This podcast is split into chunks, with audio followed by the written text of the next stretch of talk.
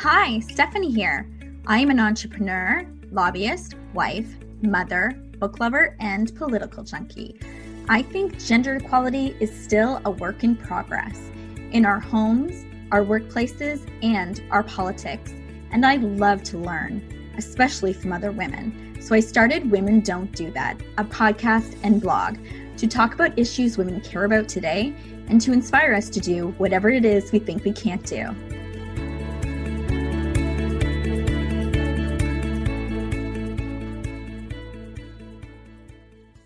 On today's podcast, we have Rose LeMay, an unwavering champion for Indigenous inclusion and well being. With over 20 years of experience in policy and programming development in health and mental health, listeners will gain insight into Rose's journey and personal experience that inform her work as the CEO of the Indigenous Reconciliation Group. We talk about the work left to be done for reconciliation in Canada, advice about how you can get involved in reconciliation efforts. But she also shares about her motivation and advice for other women looking to make an impact in their communities about issues that they care about. It's a really important conversation, at moments, hard to listen to conversation, a thought provoking and honest conversation that you can listen to now. Welcome, Rose. Thank you. I am so glad to be here. I'm so happy to have you here. What does life look like for you right now? Well, I am looking out my window in Ottawa at spring that has a hint that it may actually come soon. Uh, so I live in Ottawa with my wife, Michelle, and my three cats. And I also work from home. So my office is in my home. I manage my business from here, obviously, go out for meetings and such. And uh, my life revolves around my kids, Alex and uh, Ryan, who just lived pretty close to us and our two grandkids. So my life is pretty busy right now. So looking forward to the summer and a little bit more of a break. And how old are the kids? The kids are just three and a half and six months. Oh wow. The grandkids. Grandkids. Yes. Okay. Mm-hmm. Three and a half and six months. My kids are 12 and nine. So uh, obviously my my kid my daughter is Alex. She's married to Ryan. They're in their mid 30s at this point. So I refer to um, my kids, Alex and Ryan, and their littles. mm, I love that. Well, it's grandparents play an important role. It's a a unique thing to have grandkids and grandparents together in this day and age. We see each other probably two or three times a week, and I I recognize what an amazing privilege that is. Mm-hmm. My husband travels for work, and uh, not very often, but last week I said, "Mom, I, I think I really need some help." So so she came uh, to stay for a few days. She lives about an hour and a half without traffic, and it was a game changer for me. Helped me get through a, a busy week. It's important in families. I I wonder how much I worry about actually young parents who don't have families around. I literally I don't know how they do it. Mm-hmm. It's just so hard to be there for your kids and maintain your own sense of identity and self. It's um I wow, I, I have so much respect for families who don't actually have their parents around. Yes, it can be very challenging. What motivates you to live your best life? There's two things that motivate me. One are the elders that have shared time with me in my life, and the other are my kids. My two elders who I often think about uh, Woody Morrison, who is Haida and Tlingit.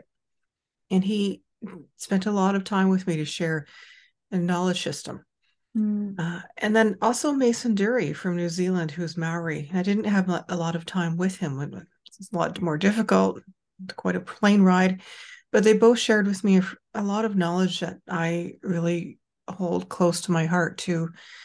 Um, and it really does motivate me around the roles that we play and where we find ourselves situated and the pressures on, that are placed on us and how we choose to react to them. Mm. Uh, the other thing that motivates me are my kids, Alex and Ryan. They mean the world to me, and I often think about them in terms of why I do what I do. Mm.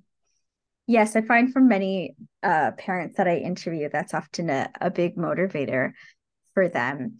Um, I loved what you said about the elders And through some of my work with not for profits over the years, I've got to connect with some different elders. And one of the things that I think surprised me, not growing up with, you know, Indigenous culture, or history around me, was I grew up in a faith based home. And the connection that um, some communities have to Mother Earth and this spirituality. And uh, in Ottawa, we will often at events have these lovely prayers. And uh, I didn't know that I would feel so connected to it in some ways. It feels, you know, when when we do them at beginning of events, it it feels like a different way of saying grace, right? Like it's uh, for me, anyways, coming from a a, a different uh, faith, has found it just I don't know spiritual for myself too. I think many of the religions at at a heart would have at its core is something to do with spirituality, and then humans would ba- build all these rules around it and turn into religion. Right, Rose. I think we all are looking for some connection, especially after those last three years, where what small connections we did have to community and neighborhoods, we really don't have a lot in cities. When that was taken away, I think we're actually pretty. I don't even know what the word is. I think we're we're desperate now for mm. connection and and a sense of spirit. Right. Most uh, indigenous knowledges are all based around all have some level of spirit in it because if we look at everything and we're connected from the trees to the land to the ocean to the rivers and we're connected and it's hard to have that sense of seeing the world and and not have spirit and it's mm-hmm. all connected mm-hmm. Yes it's been very grounding for many of us uh come going through and and slowly coming out of the pandemic i want to talk a little bit about some of your career path, life path. And as we shared in the intro, you're now running your own business, working with reconciliation. Can you walk us through some of the uh, career and life milestones that get you to where you are today? Well, sure. I started in the federal government right out of university and uh, fairly early on started to work with Health Canada as a department out in British Columbia, where I still lived in Vancouver. So I was working at the regional office. Uh, and it actually was quite a seminal learning experience for me. I was working with almost all of my work was around supporting Indigenous communities and families, mm-hmm. which put me in the firing line almost. It's a surprising word you'd use, but that would be it. In the federal government, trying to advocate for culturally competent programs. Mm-hmm federal government really wouldn't have known that back in the 90s and 2000s and even a little bit later to think about how culture influences how a program might be developed and so i spent almost all of my career advocating for culturally competent programs where the people who actually define the problem are indigenous communities not a federal department thousands of kilometers away right i was just going to add and then i'd love you to continue um, I've had the joy of uh, spending some time at I might not say this correctly, but the Inuit um, daycare in Ottawa with with young kids. Oh yes. And mm-hmm. when you uh, spend some time talking to people and listening and, and learning, you really do begin to understand or get a snippet at least of the understanding about the cultural significance of program design, but also kids, children's families growing up with their culture. And it, it's quite a transformative experience. It, it is, especially to see kids learning how to speak their own language, um, mm-hmm. learning how to be proud of who they are. And perhaps not, it's not learning, perhaps just it, it never is in question and it's such a such a different experience for so many indigenous peoples that it's it's almost breathtaking to see kids running around being not even wondering why they they people are watching them so closely it, it's it's a bit magical mm-hmm. So how did that experience lead you to where you ended up running your own firm well it's funny you ask because one of the things we were going to talk about the best rule i ever broke yeah one might guess it was in the federal government. I, I was advocating for the the for indigenous communities for first nations inuit and métis communities and families to have more input over program design to have mm-hmm. more of of their knowledge systems reflected in a way that made sense to them uh, and there was one point in my career in which uh, a senior uh, leader in my department wanted me to write a briefing note and wanted me to not reflect the truth in it. Yeah. And I I said no. Ah. I said no, and it was the best rule I ever broke. The boss mm-hmm. is not actually always right. And the one thing I really learned out of that is that that regret will last a lot longer than the pain of dis- being disciplined. Mm-hmm. And I quite soon after that decided perhaps I should leave the federal government. uh, so I did went off. I went out to work um, at one of the Pan Canadian organizations who works to advocate and facilitate some of the frontline actors, such as hospitals, to um, do some more quality improvement for healthcare. Uh, I did a stint in Assembly First Nations. Mm-hmm. And I really thought it, it came a point when somebody said to me, "You can work for change inside for as long as it works, mm. but at hmm. some point, you probably will make more change outside." So I did start my own company, uh, and I was focusing exclusively on training for cultural competence, mostly with mainstream organizations, mostly in healthcare, in order to support uh, the real world outcomes of First Nations and Inuit Métis families and kids who have to go into hospitals. Mm-hmm. Uh, and as we know now, there there is some fairly significant racism. The media has covered it, and the stories were already there a long time ago. And so it was, I've I've felt that at this point in my life, this is where I think I can make a lot of difference is supporting organizations to learn enough to do no harm. Mm-hmm. Mm-hmm it makes me think about a lot of our audience is American. So to give them some perspective, you know, one example would be for a lot of healthcare for people in indigenous communities, especially for Inuit, you need to be flown out of your communities. So things like having birth or anything like that, you actually have to leave.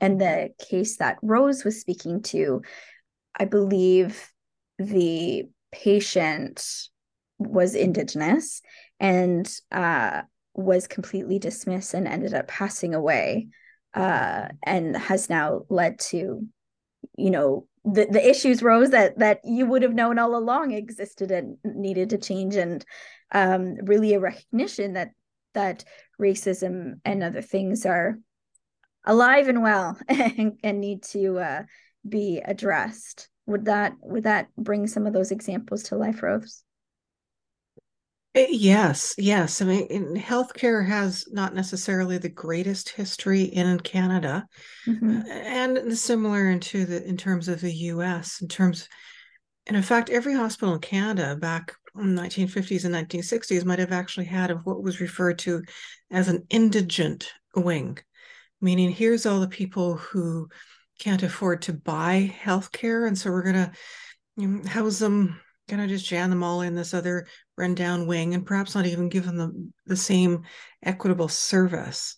And that's mm-hmm. kind of built into our healthcare system. There's a sense around blaming the victim. Mm-hmm. Wow, it's their fault. They broke their leg. Somehow this happens. In Canada, um, there has been a First Nations or Inuit uh, or a Métis individual who has died while in while trying to access care. Virtually every couple of months. The media has not necessarily covered it. Mm-hmm. The most recent one, um, Joyce Echaquan was a First Nations woman in Quebec who went to a mainstream hospital. A mainstream hospital means being managed by the municipality, the province, or territory, not managed by First Nations community. Uh, which is a very serious health condition that could have been resolved. The nurses and staff of that hospital actually made very racist slurs towards her. And the only reason we know is that she actually was videotaping it and then streamed it live. Uh, so the nurses and staff were actually making fairly racist slurs and, and blaming the victim and saying it's all her fault. And then did um, accused her of being, and this is the strongest stereotype in Canada, accused her of of being drunk. And so there's this myth that Indigenous peoples that we are all just drunk. Mm. So a couple things comes out of that. Number one, this is not unique to Canada. I'm sure this happens in the US quite often. But healthcare needs to really look at itself. First, there's we can't judge an individual who comes in desperate for services because they might be using substances, no matter what they are. Mm-hmm. That does not demean them to the point of not not being human, not deserving the care. No. The other is is simply that Indigenous peoples are generally are so scared of racism that we might not even come into a, hospital or a healthcare clinic just because we're so scared about it. Right the issues that Indigenous peoples in Canada face around racism are, are not as well known, perhaps, as say uh, Black Americans, uh, issues around racism that that exist um, in the country in the U.S. Uh, unfortunately, Indigenous peoples are actually a much much higher risk, if there is such a thing. There really is. Indigenous peoples are much more likely to get um, killed by police than even Black Americans proportionally. Indigenous mm-hmm. peoples are much have even a less a lower life expectancy of in, in any group all across Canada and actually lower than Black Americans. So it is a, a fairly stark picture in this country, um, but I think we're doing some significant work to address it. And the first step is always the most uncomfortable, is actually naming it. Mm-hmm. Mm-hmm. It was something as you and I were emailing about this, talking about naming it and made me think about a comment that you shared around uh, talking about you write in newspapers and had been talking about reconciliation and people denying that residential schools exist, which are so well historically accurate like accurate and documented and uh, the people are alive today telling their stories. We're seeing it in the news about you know finding children's bodies. Um, there are places where you can go and learn about them and see artifacts and pictures. I know it's something that's really frustrating you so i want to give you a moment to comment or reflect on that. It is something is is both frustrating me and also bit scary i have to say mm-hmm.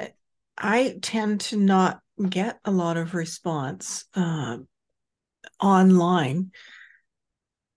The Hill Times has a pretty unique readership, I'm guessing. But somehow I've I've gotten some bot list. I'm not really sure it happens. I wrote a column about residential school deniers, saying this is a major, major issue. I should back up a little bit. So residential schools in Canada, we've known about it for um, the, the country has known about it for sure since the Truth and Reconciliation Commission dropped its final report in 2015. Mm-hmm. It has been this the source of all sorts of news articles, all sorts of reports since then. And we haven't made a lot of movement on reconciliation writ large. However, we're still much farther ahead than the US. The US is now just starting to do the research into residential schools, which also operate in the US. Can I pause you for a we'll second, see. Rose, and ask you to explain to listeners what a residential school is in case some of them don't know? Right. Right.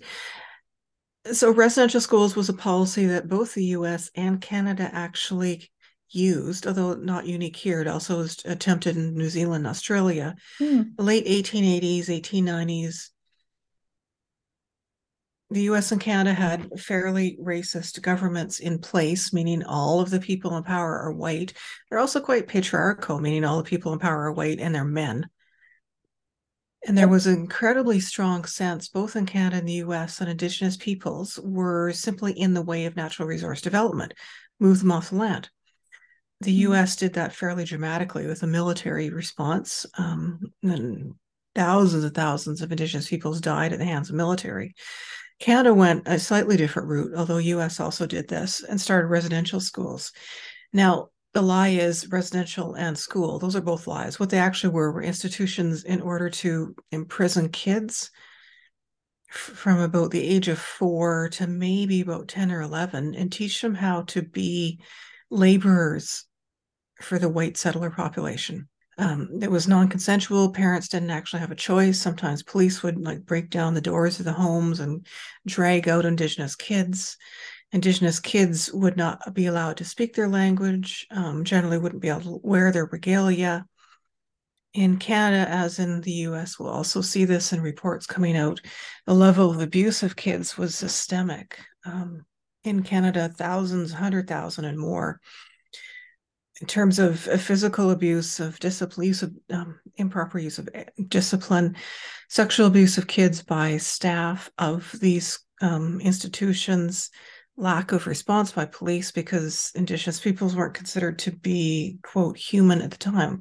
We didn't actually have human rights in Canada until mid 1950s we call them we used to call them residential schools. Uh, the us might continue to call it that. In canada we've kind of shifted to the we're calling them institutions mm. the nearest one to my community in Taku river um, there was one in lower post it's one of the closest it was close to us we called it a jail mm. um, it's where kids went to be jailed mm-hmm. if i and can when add they came Rose, out of these i just want to add sorry to interrupt you but for people's context that they were still open in the 90s like this is not right like this is yes. not I just wanted to say that because when you said late 1800s, I was like, just want you to know that they, that they still existed. Sorry to interrupt you. You were talking about your local no, community. It, it's true. I mean, so they started they started in both Canada and the U.S. 1880s. It hit its height in Canada uh, probably about 1930s. It's 150 more about 250 schools all across the country. And the last one in Canada uh, closed in 1996. Uh, so people my age could have been in residential schools.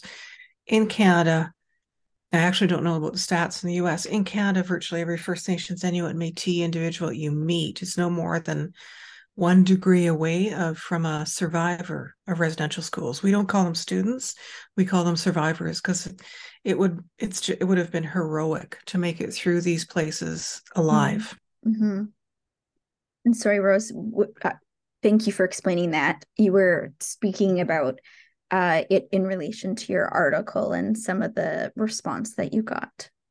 Yes. So uh, I wrote an I wrote an article a couple of weeks ago for the Hill Times, and I was writing it in preparation for uh, in Canada we have National Indigenous History Month, which is in June, and so there will be a lot of events, both public and and community wide, and sometimes corporations and companies may actually also provide learning opportunities for their employees. And I wrote essentially that um, if we don't actually figure out a way to stop residential school deniers then this coming June is not going to be fun at all. And the amount of denialism is is growing.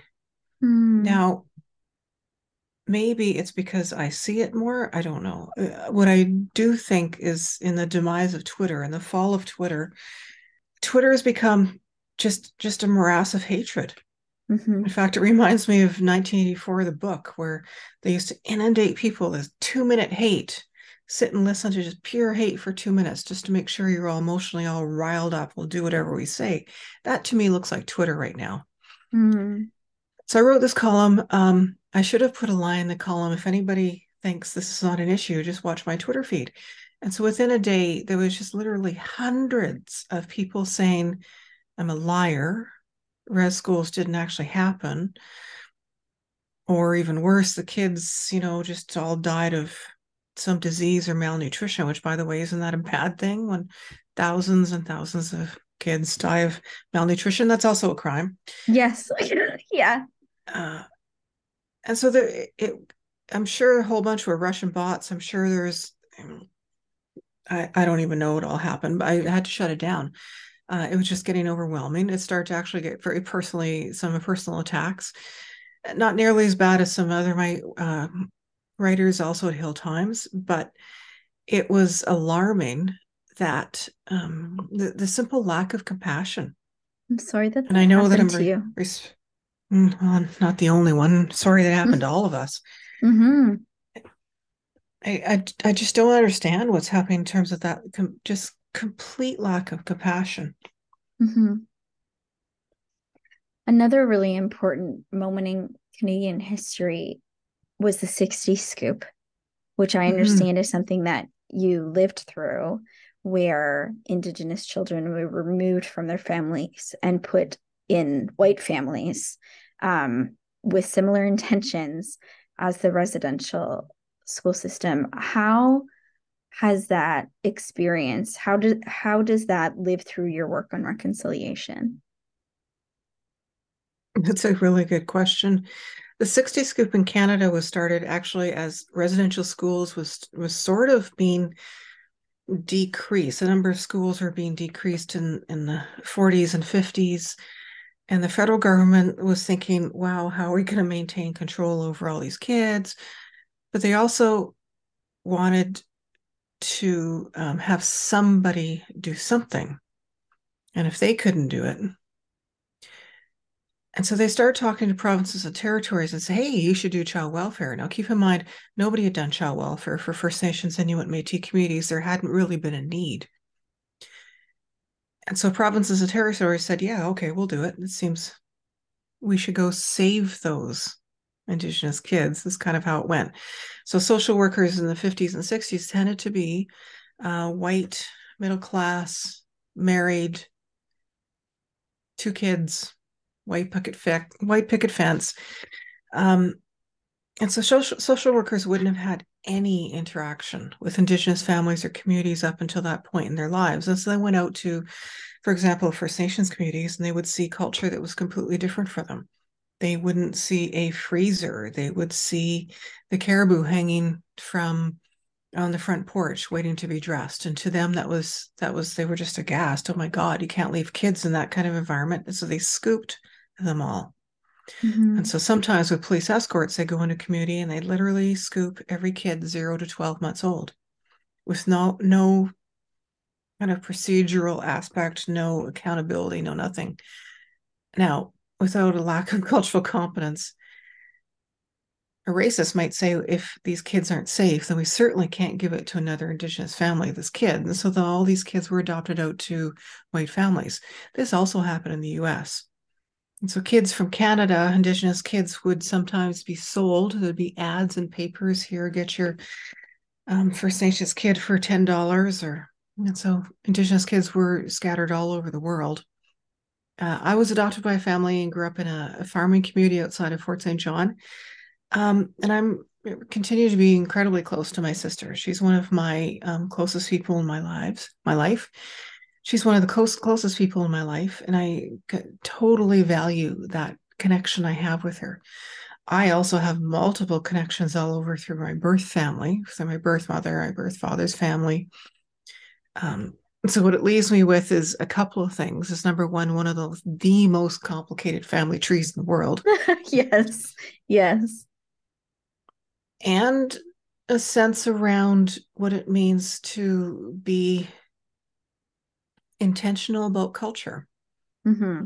I got there was a place and time in my life as as it might be for many scoops many 60 scoop survivors in which one might be able to choose do i live um, an urban canadian lifestyle or do i choose to do the hard work to learn what it, for me it means to be Tlingit and how does that influence of who i am how i do it and I've been surrounded by all sorts of amazing indigenous you know, friends and elders and aunties, and and so I've I've been able to find a way to be comfortable with who I am.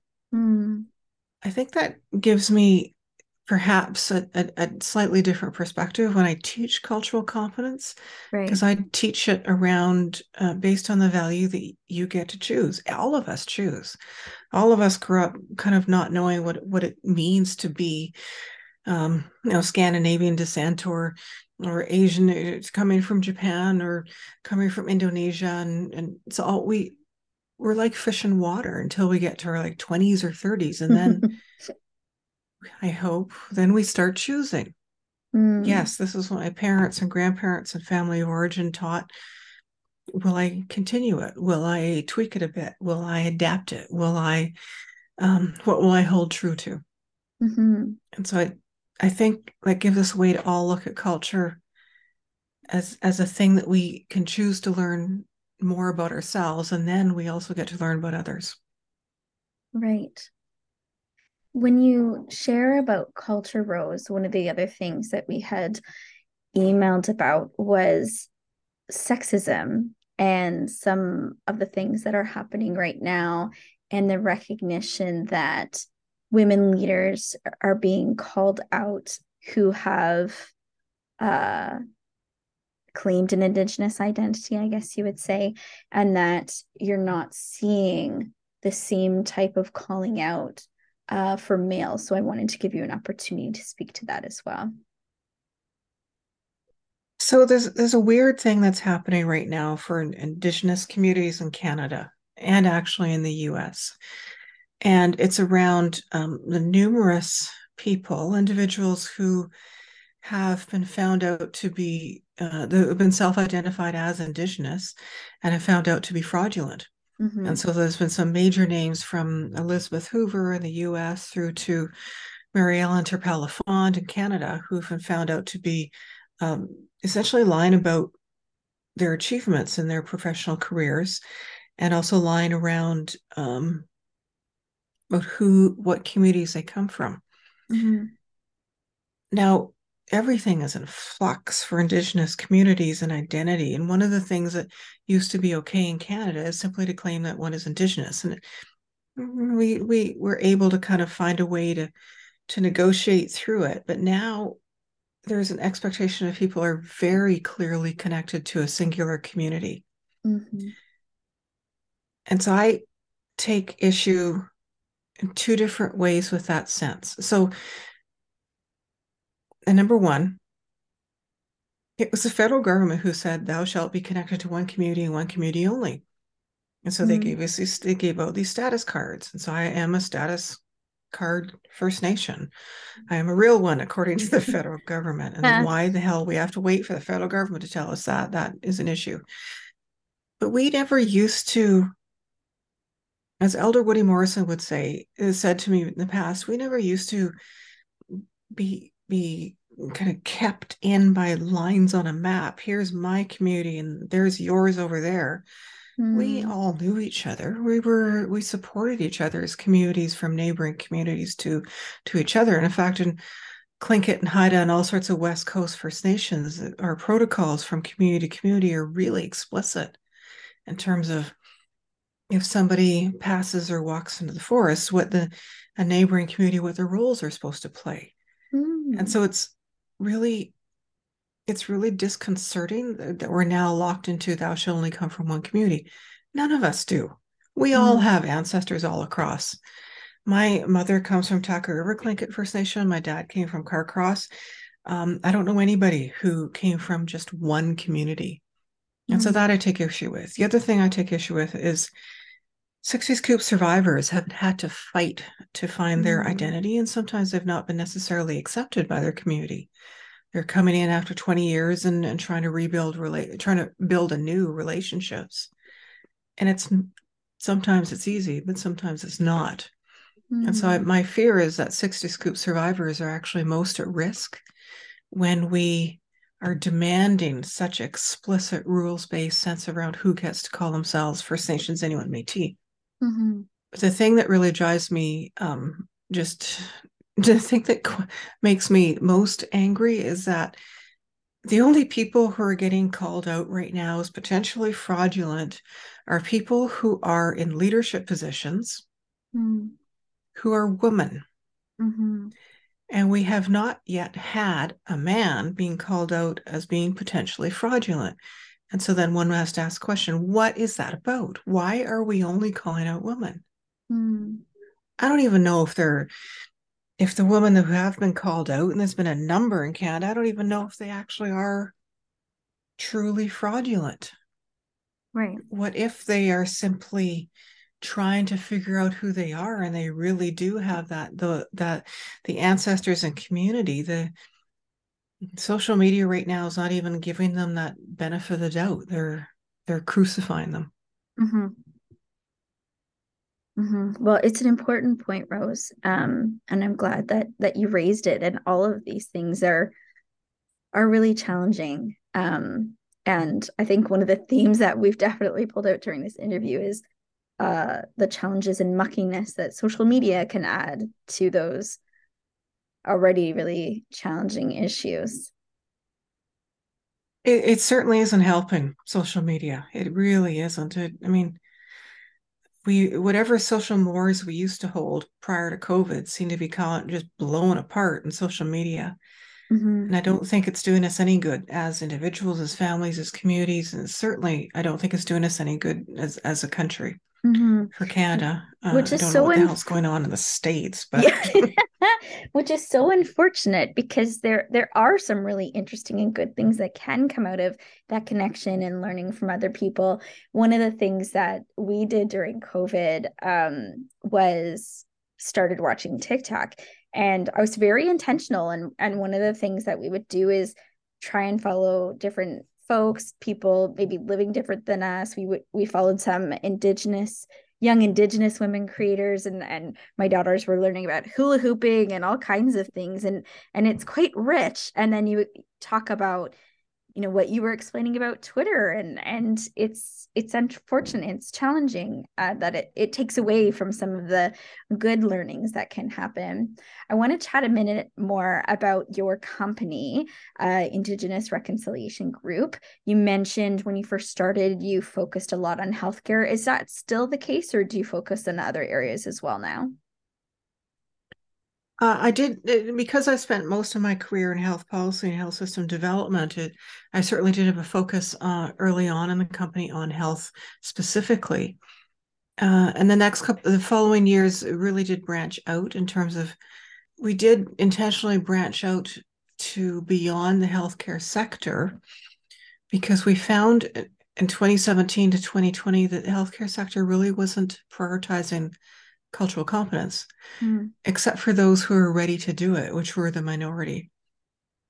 Uh, when the news story of woman Joyce Echaquan, who was lost in in healthcare due to due to racism, there's been a huge shift the last couple years in healthcare in terms of their readiness mm. to have the uncomfortable conversations of what, how does racism exist within facilities within hospitals.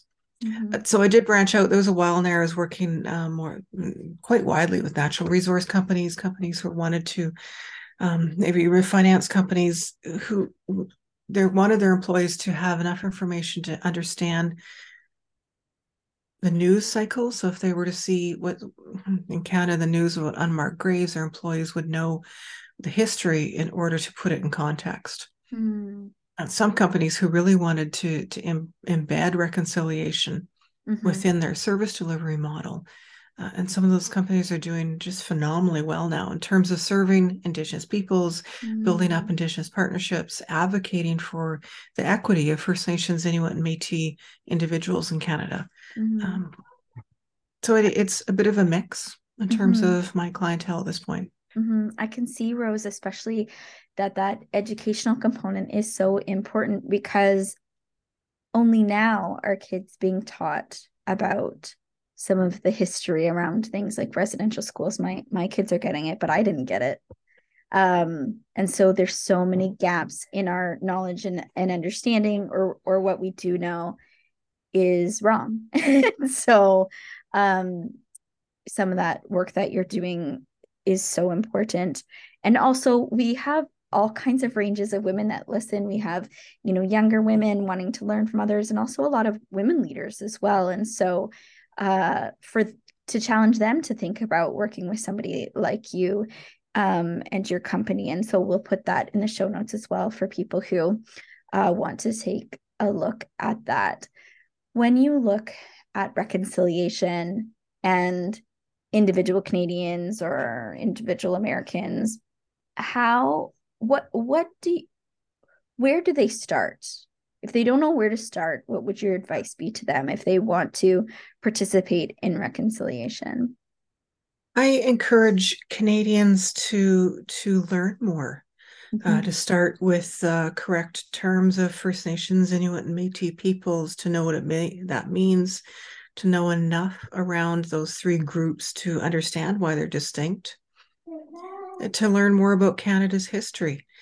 There, we haven't, if you're my age, now I'm going to date myself, um, learned within certainly in the K to 12 system around Indigenous people's contributions to this country, mm. nor the uh, truly racist laws that were in place Mm-hmm.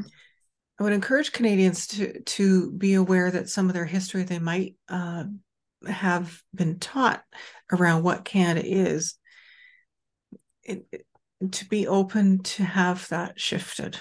Mm. We won't be able to do reconciliation well until we have an accurate sense of what this country has done in the past. Mm-hmm. I mean, you know, history teachers will tell us some, we need to know about history in order so we don't repeat it. Right. And I, my fear is is that if we can't get this into K to 12 systems quickly, we might lose that window. Now, a whole bunch of provinces and territories are actually doing really well with education. Mm-hmm. BC is is leading the way. They've put in a number of courses through K to 12. There's mandatory courses and university programs now. There's a num there's a large number of Indigenous profs and teachers. But it seems that right now that this knowledge around accurate knowledge of Canada's history is almost tied to a political cycle.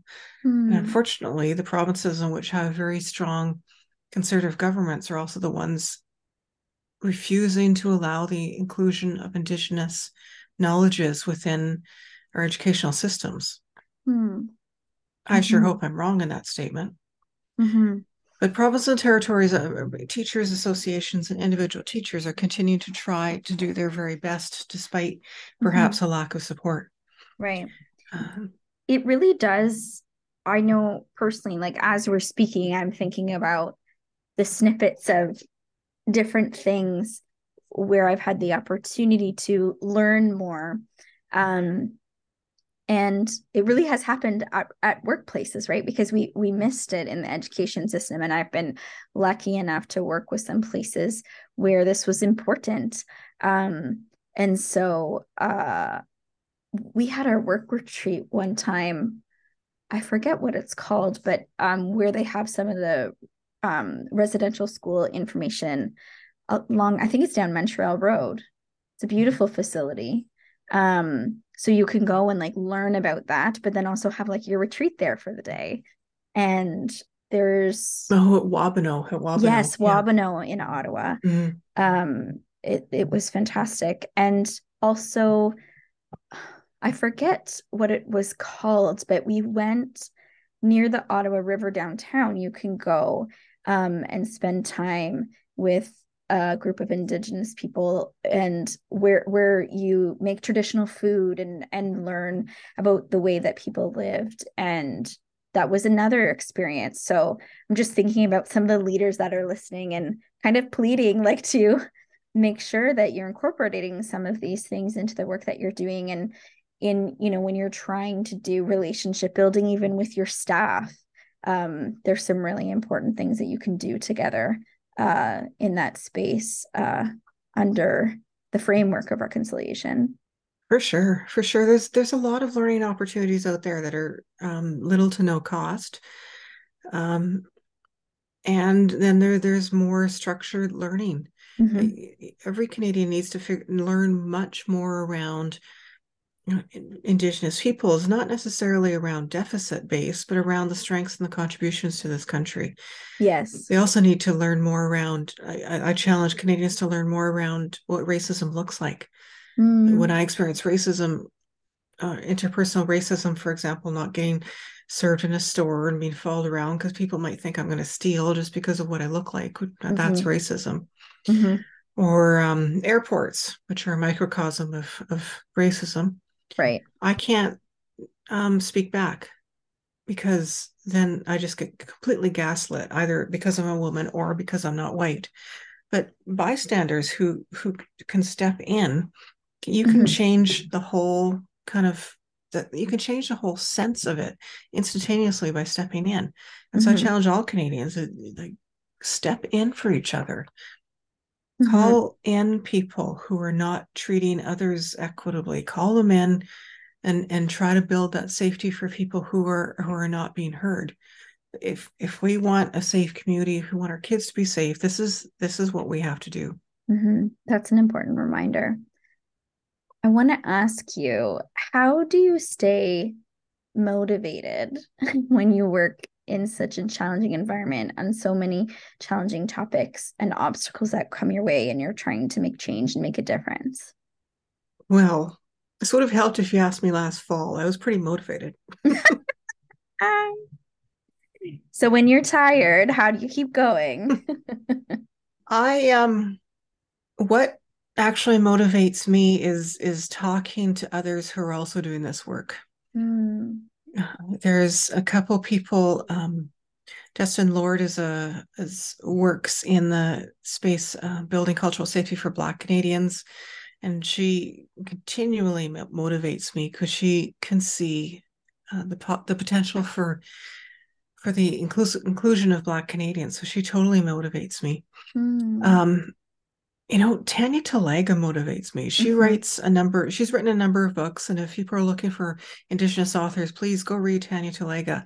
And Tanya's right now re- writing a book around the residential school survivors. Mm. And I, it, she totally, totally motivates me because there, I, I don't think I could do that. I don't think I could go in and focus exclusively on, on this genocide and, mm. and to mm. tell the stories of those who have survived.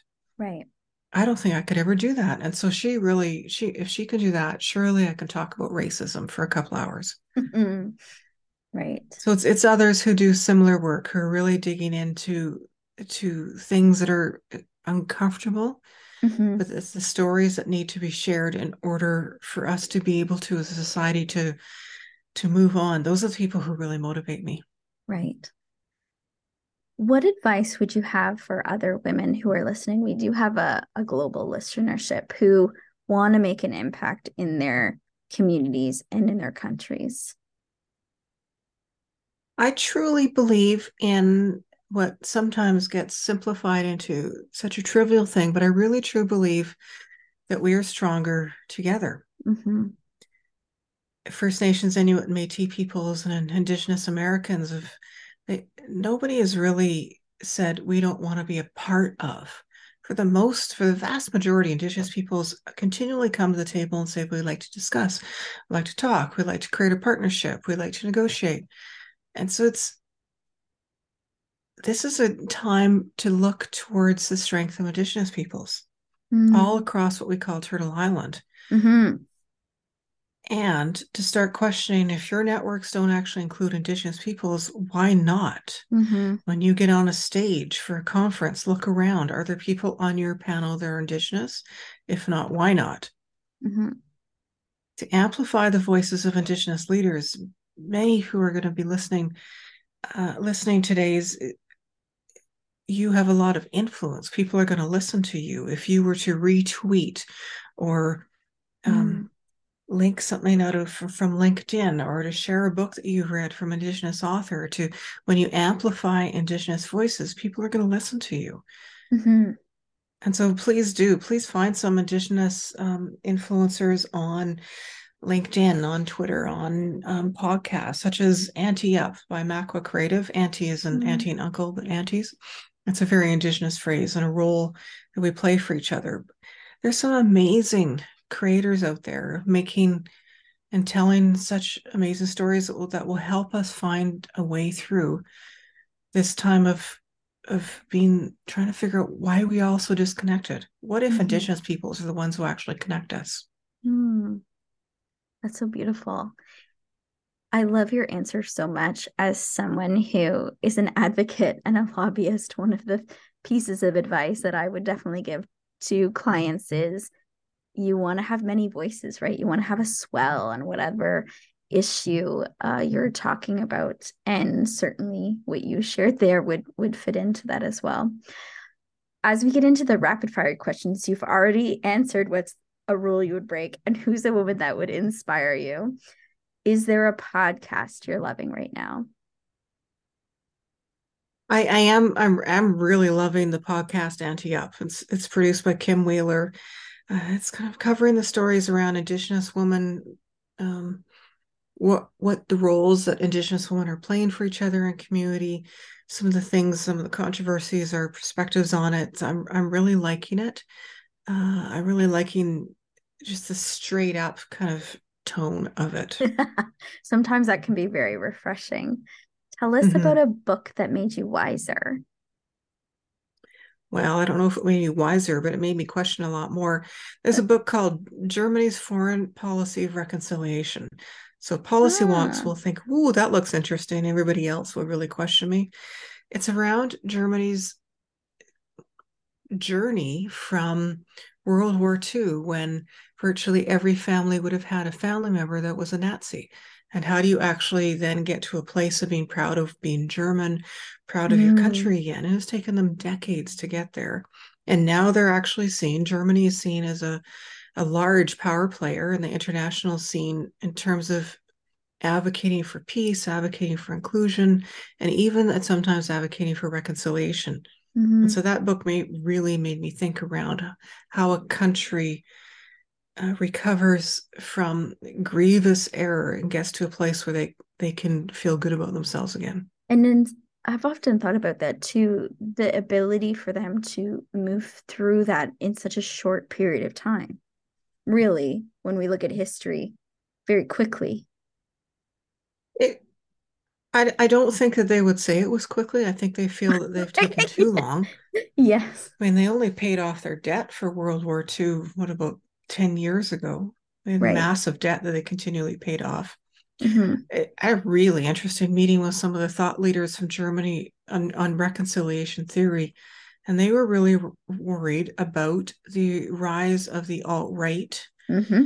mm-hmm. in their country. Yeah. And they saw a direct link to uh, it was only about four years before that many schools had stopped teaching around World War II. And they mm. saw a hmm. direct link to the rise of the alt right again. Mm-hmm. So bring it back to that schooling. Yeah, the education piece that certainly we have threaded throughout this conversation. Well, thank you mm-hmm. so much, Rose, for being on the podcast today. You've definitely given us a lot of things to think about. And I think things that people, you know, can take on and practice um, in their own lives in terms of reconciliation um, and just other advice about, you know, how can people come together to make change. And I just want to thank you for your time. Oh, this has been such a great conversation. Thank you. Thanks.